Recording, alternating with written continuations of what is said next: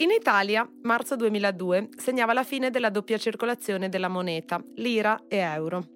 È un anno che ricordo benissimo perché scoprivo la psichiatria, ma non come vocazione. Il tormentone estivo era a Sereie delle Las Ketchup, mentre in Italia avevamo Tiraserò l'aiuola di Gianluca Grignani. Era il periodo dell'editto bulgaro di Berlusconi, che fece licenziare dalla RAI Santoro, Biagi e Luttazzi. Lo ricordo anche perché vi erano le stesse eclissi del biennio 2020-2021. Un momento di grande e radicale cambiamento dell'umanità intera e potrei azzardare a dire che questo ardore e questa velocità si rivedono molto anche in Ariete, che nasceva il 27 marzo 2002, sole in Ariete ascendente in Capricorno e che a quanto pare è una tipa capace di bruciare le tappe. Io sono Lumpa, la famosa astrologa. E questo è Sapevamo sarebbe successo il podcast di Vice in cui ci facciamo guidare dai pianeti e raccontiamo la storia personale e i tratti universali di chi ce l'ha fatta. Ospite di questa puntata, Ariete. Hai qualche ricordo del 2002? Tipo potresti cantare A Sereie? Eh, quella mi sa che la so, è quella che fa A Sereie, na na na na na quella, quella ce l'ho. Però del resto tipo Ti raserò alla Iola non l'ho mai sentita. E mm, oddio, in realtà no, io sono nata appunto a marzo del 2002, i miei mi raccontano del cambio del, della moneta e è assurdo un po' essere nata in, in quel periodo là, pensare che comunque quando sono nata sono successe tante cose come qualsiasi altra persona ovviamente al mondo quando sarà nata sarà successa una cosa. Cominceremo dal dire che le persone che nascono alle due di notte sono i famosi nati con il sole in terza casa che è, tu hai il sole in ariete, non so se lo sai. Sì, sì, questo e... ce l'ho. E, ma non Mercurio, quindi tu sei un po' un ariete a metà in parte. E quelle, le persone che hanno il Sole in terza casa, tu hai anche Venere in terza casa, sono normalmente molto, molto eh, fortunate con i media, social media e compagnia bella, ma sono anche soggetti super, super comunicativi. Tu sei di quelle persone a cui piace molto rispondere ai messaggi, molto attaccata al telefono, che uso fai o che rapporto hai con la comunicazione? Allora, diciamo che io ehm, riguardo puramente i, i, social, ovvero magari il mio profilo Instagram, io sono Ariete, quello lì, ultimamente ho un po' smesso con l'oversharing perché mi rendo conto che più persone ti conoscono, più cose vogliono sapere da te e in un certo senso meno devi dargliene perché a una certa è anche bello un po' l'ignoto. Ad esempio, io fino all'anno scorso spoileravo sempre i pezzi prima, facevo un sacco di dirette, dicevo troppe cose quasi, quindi con quello ho un po' smesso. Riguardo ai messaggi rispondo a quelli che ritengo importanti sempre, e però il mio stato WhatsApp è se non, mi, se non ti rispondo non, non, ti arrabbiare perché mi dimentico, quindi diciamo che... Eh, e invece però ho dei profili privati in cui mi piace un sacco condividere la mia vita, eh, magari con quei 100 amici stretti che mi seguono su un privato, che insomma sono tutte persone che mi conoscono, con cui posso eh, sciogliermi un po'. Di base però mi piace un sacco comunicare sia con le persone che mi seguono che con le persone che sono mie amiche e mi piace davvero tanto. Tra l'altro mio padre è un giornalista. Quindi... Non me lo dovevi dire. no. Il sole in terza casa di solito viene dato da un padre che potrebbe. Io avevo pensato o distributore di merci, e abbiamo fatto anche delle ipotesi prima che tu arrivassi, ah, o talvolta giornalista. Eh, un giornalista, un giornalista. Di successo, direi. Eh, sì, lui comunque lavora per un grande giornale italiano, è anche uno scrittore, ha scritto ah. dei libri e quindi potrei dire di successo. Vero. Eh, beh, perché sembra che, vabbè, sembra che in qualche modo tu questa tendenza alla comunicazione molto forte o comunque la prendi da lui. Sì, certo. Come sì, direi sì. anche il discorso un po' artistico, creativo o musicale. Cioè, ho l'impressione che tu hai questo Mercurio in pesci, quindi comunque sei ariete, ma per quanto riguarda la precocità, il fatto che tu arrivi presto, che sei molto comunicativa, però il Mercurio che descrive come è fatta la tua struttura mentale è in un segno d'acqua ed è molto più sensibile, diciamo, alle influenze esterne, anche alle questioni di natura artistica e soprattutto musicale. E sembra che anche quello lo prendi dal papà. È, è possibile? C'è questa... Assolutamente, sì sì. E diciamo che mi ritrovo molto simile a, a, mio padre sotto tanti punti di vista, riguardo anche al fatto della precocità, lui comunque da sempre, eh, prima di fare il giornalista lavorava in radio, a 17 anni, quindi diciamo che è sempre stato eh, anche lui molto eh, schematico su quello che voleva e l'ha sempre raggiunto velocemente in maniera anche quasi precoce, in questo mi ci ritrovo tanto. E non sapevo che Mercurio in pesce avesse questa funzione. Qui, è, del, diciamo. è, dei musicisti proprio, Mercurio in pesci è dei musicisti. Tu poi hai un Mercurio molto particolare, nel senso non fa aspetti con gli altri pianeti, il famoso Mercurio isolato che hanno a volte i geni o a volte i matti. Quindi immagino che questo papà avesse molto questa attitudine, diciamo, tra sì. il poetico, l'artistico, il musicale. Sì, sì, assolutamente. Tu sembri ereditare molto da lui anche la serietà e il metodo con cui fai le cose, il successo nei media, ma se mi chiedi, lui sembra erediti da lui anche una specie di cronica insoddisfazione. È possibile? Molto possibile, molto possibile. Più, forse più che insoddisfazione la chiamerei quasi proprio, sono molto molto autocritica e scrupolosa e questa cosa la, la riprendo da lui. Poi se qualcosa lo faccio è perché alla fine mi, mi ritengo soddisfatta ovviamente, però c'è sempre prima un grande processo di, di autocritica dietro e anche lui ovviamente è, è, così, cioè non ovviamente, magari poteva essere totalmente il contrario, però mi ci ritrovo. Siete dei soggetti che rimuginano molto? Beh, oddio, io in realtà ho, ho un po' la, la, via di mezzo, secondo me, perché io mi ritrovo a essere una persona molto, molto impulsiva. Tanto. Come gli arieti. Esatto, però poi non è che, cioè, sono impulsiva, ormai quella cosa l'ho fatta però poi penso sempre, ah ok, se non l'avessi fatta che cosa sarebbe successo? Avrei potuto fare questo diversamente. Poi comunque sono soddisfatta eh, di, di, di, quello, quasi sempre di, di quello per cui sono stata impulsiva, però allo stesso tempo mi ritrovo ogni tanto a ripensarci su. E mm, forse non, non tanto a, a, a rimuginare perché ormai quel che fatto è fatto, però mi capita di ripensarci, ma su qualsiasi cosa, anche su quello che ordino a pranzo magari. Quindi ai sì. ripensamenti. Esatto.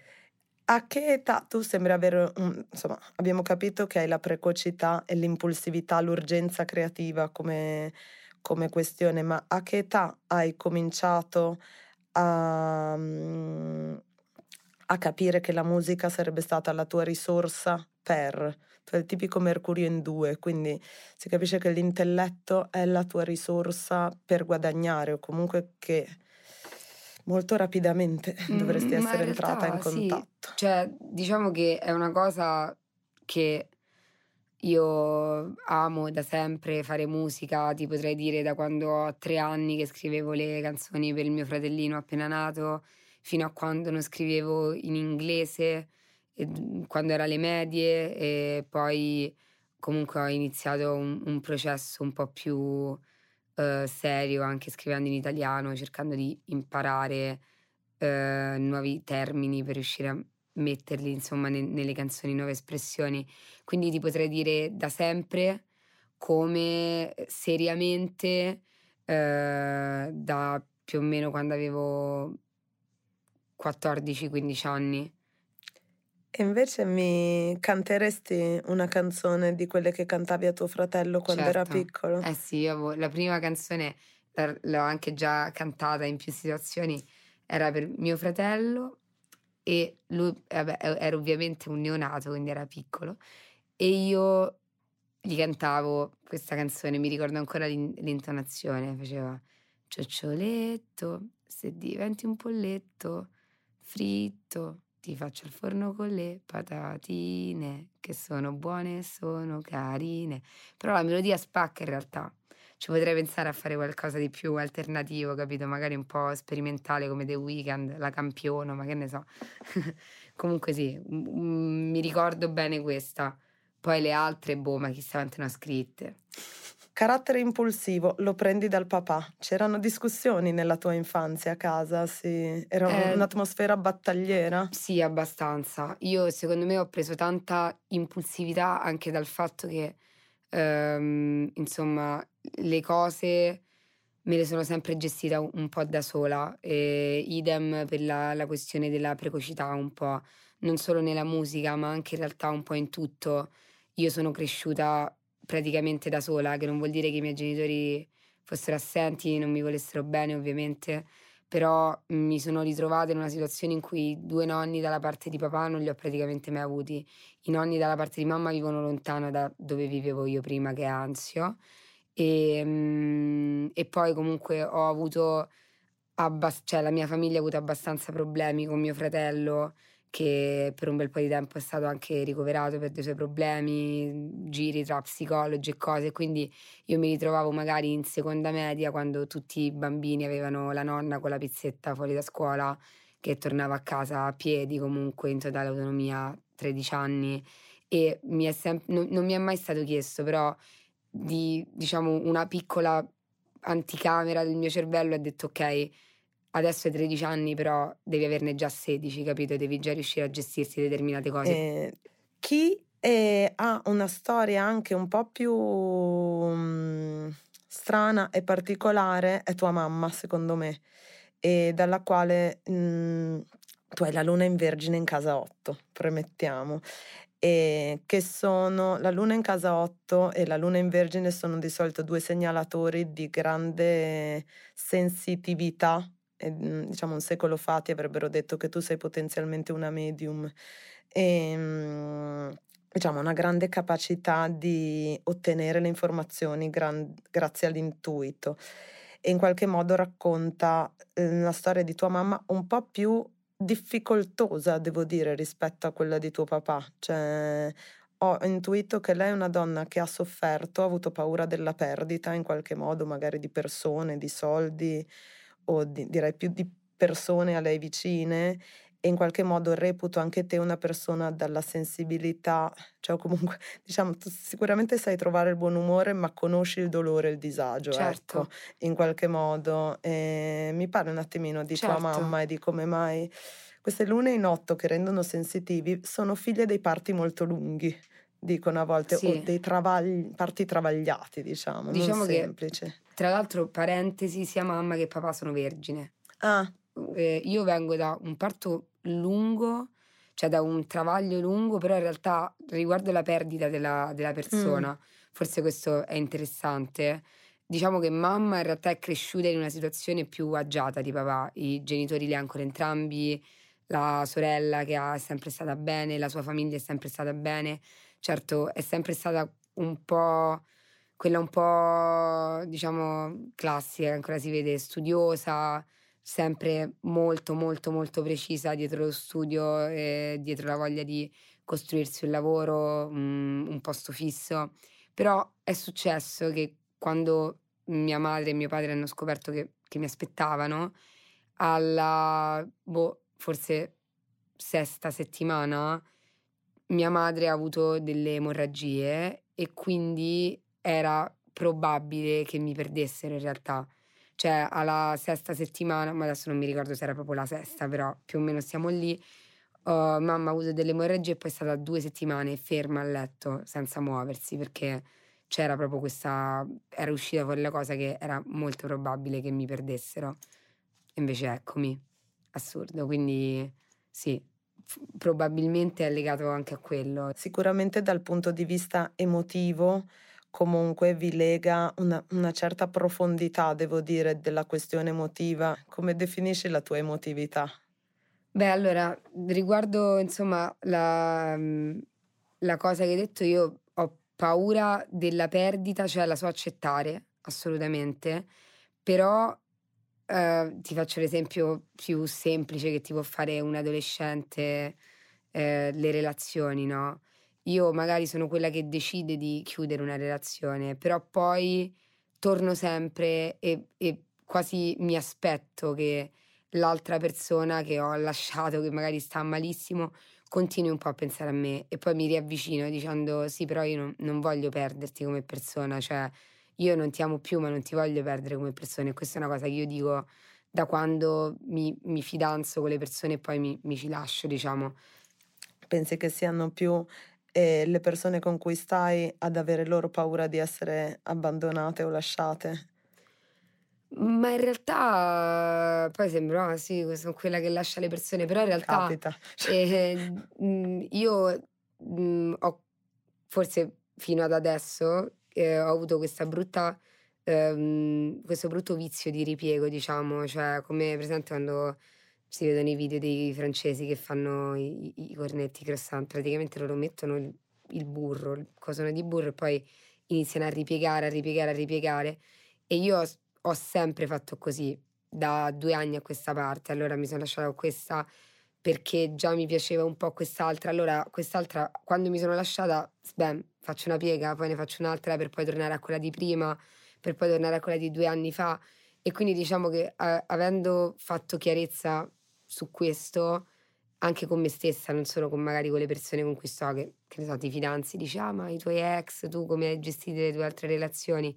Quindi esce fuori il discorso, ma soprattutto ho fatto chiarezza con me stessa che ho avuto questo brutto vizio, no? E quindi magari c'è un po' sempre la situazione in cui io mi credo invincibile e l'altra persona ha paura magari che io faccia la stessa cosa anche con lei.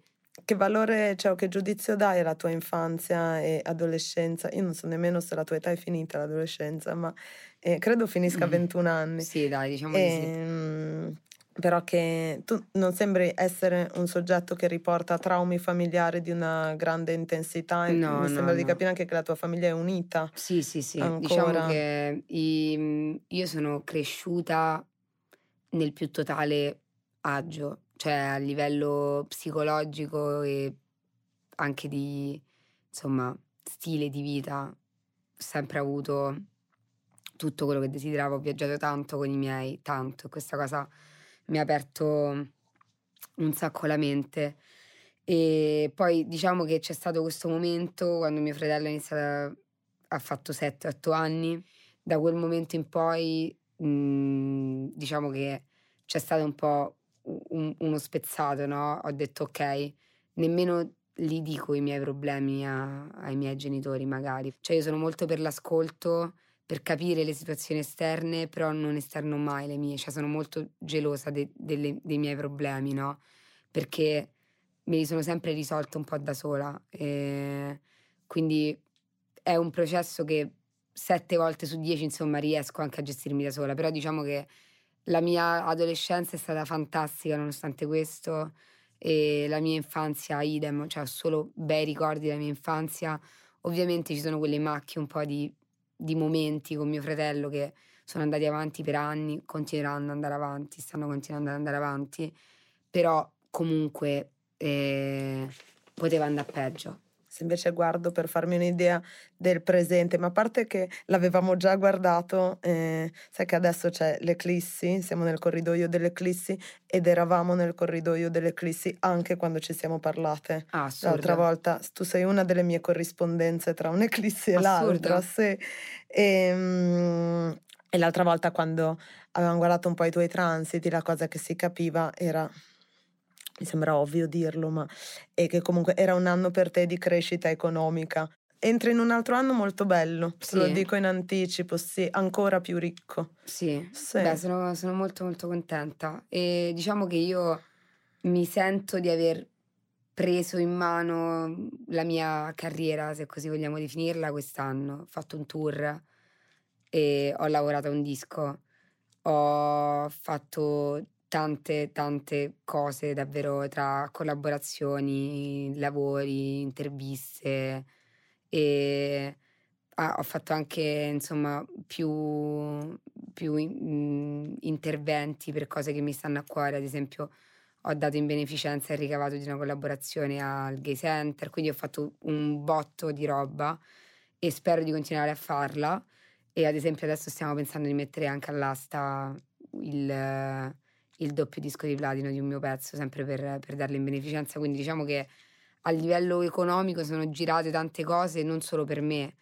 Eh, ho aiutato i miei genitori, ho fatto dei regali a nonna, a mio fratello, a- insomma, e spero di, insomma, di continuare puramente a livello economico, appunto di fare qualcosa di bene per me, ma anche per gli altri, aiutare la mia famiglia. Ad esempio vorrei estinguere il mutuo dei miei, che gli manca poco tanto. E, mm, e niente, a livello lavorativo diciamo che per l'anno prossimo ci sono un po' di punti che potrebbero essere molto importanti. No, no, ma l'anno prossimo spacca più di questo. E sarei molto Speriamo. felice della casa. Sì. sì. Perché anch'io ho avuto quell'aspetto lì, una volta Giove in quarta casa di rivoluzione e per la prima volta nella mia vita sono stata felicissima di dove vivevo, quindi sì. te lo... Beh, Te lo super. dico. Tra l'altro, Mercurio in pesce che hai tu, oltre ad avere l'orecchio musicale, ha moltissimo la cosa di aiutare gli altri. Hai, sei mai entrata in una relazione di coppia con l'idea di salvare l'altra persona? Sì. Come tre quarti della popolazione sì. femminile? Sì, ma che io mi, cioè non è che mi metto con le persone per salvarle, per poi dire, ah, io, cioè, per, come per fare un po' la soggetta No, cioè perché devo sempre salvare il prossimo, un po' perché va di moda, capito? Io penso proprio che il mio tenermi tutto dentro ed essere una abbastanza risolta mentalmente, cioè alla fine non, non mi reputo un disastro a livello mentale, cioè mi sento abbastanza risolta, cioè sento che dei, i, i tasselli combaciano, non ho un casino, io so razionalmente chi sono, anche se non si finisce mai di imparare, e capisco razionalmente quello che penso. E invece io tendo a mettermi con la persona che invece è l'opposto. Ma in che senso sai chi sei razionalmente? E nel senso che mi, mi conosco, cioè conosco i miei limiti, conosco fino a dove posso spingermi, conosco la mia emotività, che è una cosa che solitamente magari dici un ragazzo, una ragazza di 19 anni sta allo sbaraglio, non, non sa che, che deve fare domani. Invece a me piace pensarmi come un, un, un essere pensante che ha già, qualco, già tutto diciamo ben chiaro e quindi mi, diciamo che mi conosco molto bene sia eh, fisicamente so che cosa mi piace come mi piace vestirmi come mi piace apparire sia eh, emotivamente. So quando una cosa mi farà male so che ci sono degli argomenti di cui non mi piace parlare so che ci sono tante cose in, mhmm, riguardo alla quale invece devo parlare, mi piace parlare, voglio parlare e quindi mh, mhmm, mi, mi, conosco, mi, mi, mi, riconosco come mente pensante che sa quello che vuole molto bene. Hai interesse a fare una famiglia, riprodurti e cose di questo tipo? Penso di sì, penso eh. di sì. Ce l'ho molto la... Tu hai molto la fecondità, cioè la cosa, anche tipo vedrai dischi, cose, tu sei una persona che ogni momento può tirare fuori sì. una cosa. Ma poi mi piace sempre cambiare un po' il ciclo della mia vita, cioè mi sono trasferita a Roma con il mio primo coinquilino che è Sagittario, uno dei miei amici più stretti Sagittario, e poi abbiamo preso subito un gatto che ovviamente mi ha portato dei problemi, però io ci volavo che stessi aiutando un gattino, capito? E poi mi sono trasferita da sola, adesso il gatto è da mamma, l'ho parcheggiato un attimo lì, lo riprenderò.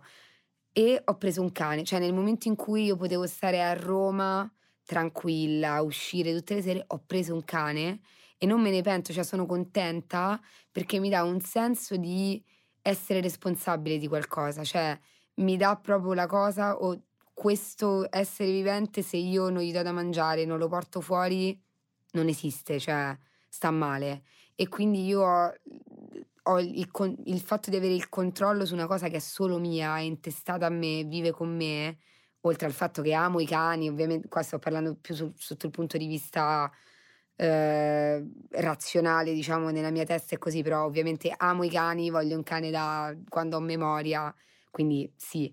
Però l'altra spiegazione che riesco a dare al perché ti sei presa un cane a 19 anni, che fino a che ce n'hai 30 starà con te, capito?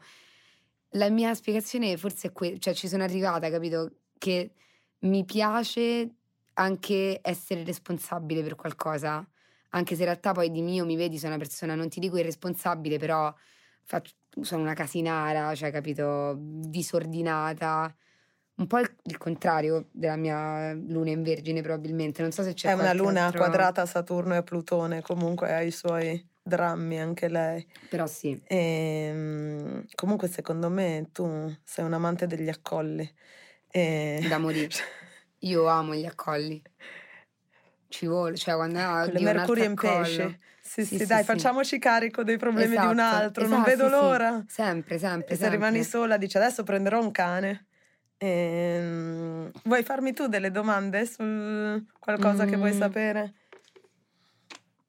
Eh, ad esempio, tanti, ve- ovviamente vedo online, mm, non so se poi sono professionisti o no, però anche tanti miei amici appassionati all'astrologia dicono che il Venere in Ariete è molto passionale, eh, come, non so, mi, mi è sempre interessato perché molte persone mi All'ardore. dicono ti invidio un sacco Venere in Ariete, me l'hanno sempre detto tante persone. Io Marte in Toro ti invidio, Sì. guarda, se ti devo dire la Eh, verità. anche su Marte in Toro Eh, Marte in sapere- Toro sicuramente ti aiuta, cioè tra l'altro tu ce l'hai messo bene, forte, cioè ti aiuta molto nella capacità di guadagnare il denaro, comunque è molto buono per creare sicurezza nella propria vita, che sembra una cosa che non ti mancherà mai, ma che anche nella tua famiglia in qualche modo già c'era.